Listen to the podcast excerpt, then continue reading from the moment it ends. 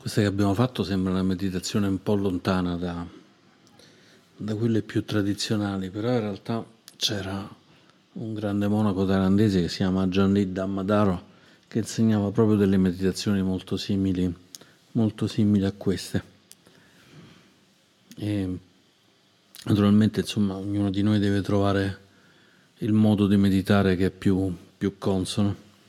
E a mio avviso è anche buona cosa quella di provare a meditare un po' nei modi che non ci sono consoni, in modo tale da consentirci di uscire un po' dalla comfort zone e, e provare un po' a toccare anche degli altri aspetti di noi stessi, della nostra mente che conosciamo, che conosciamo di meno. Quindi una buona pratica si può basare su su alcune meditazioni in cui ci troviamo molto bene, ma un po' diamoci fastidio. C'era Nhat che diceva che il bello delle meditazioni guidate è che sono fastidiose. Tante persone dicono non faccio la meditazione guidata perché la voce mi dà fastidio. E Nhat diceva è proprio per questo che la devi fare, perché la meditazione guidata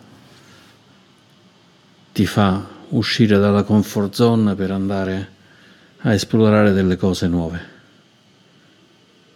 Naturalmente Thich Nhat indicava anche di fare delle meditazioni assolutamente silenziose ed è giusto così.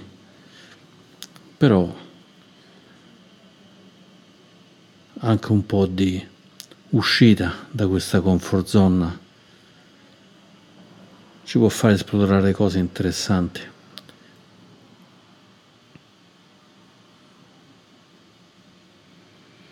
Ad esempio, le meditazioni sul corpo per molte persone non sono affatto, affatto naturali.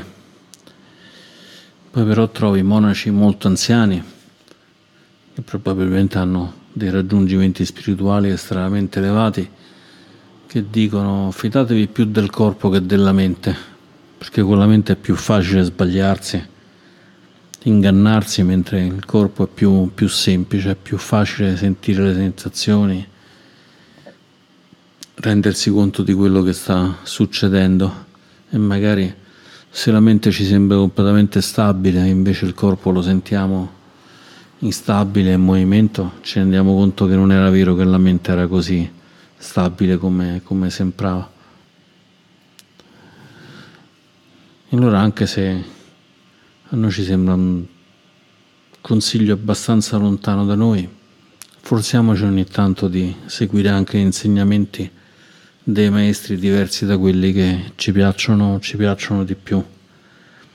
Ed è questa una buona ragione per cui conviene sentire tanti maestri, tanti monaci, tante monache, perché ognuno ci toccherà una corda diversa, una nota diversa e noi abbiamo un corpo che è un po' come un pianoforte che a seconda del tasto che si tocca suona in un modo diverso e per suonare in modo molto bello, molto elegante serve di suonare tanti tasti e tanti modi diversi.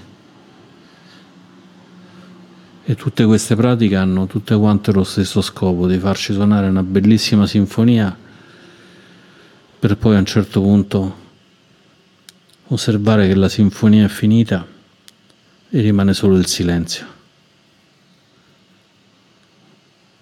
E in fondo tutto quanto il concerto che abbiamo fatto del nostro corpo, della nostra mente non servono a nient'altro che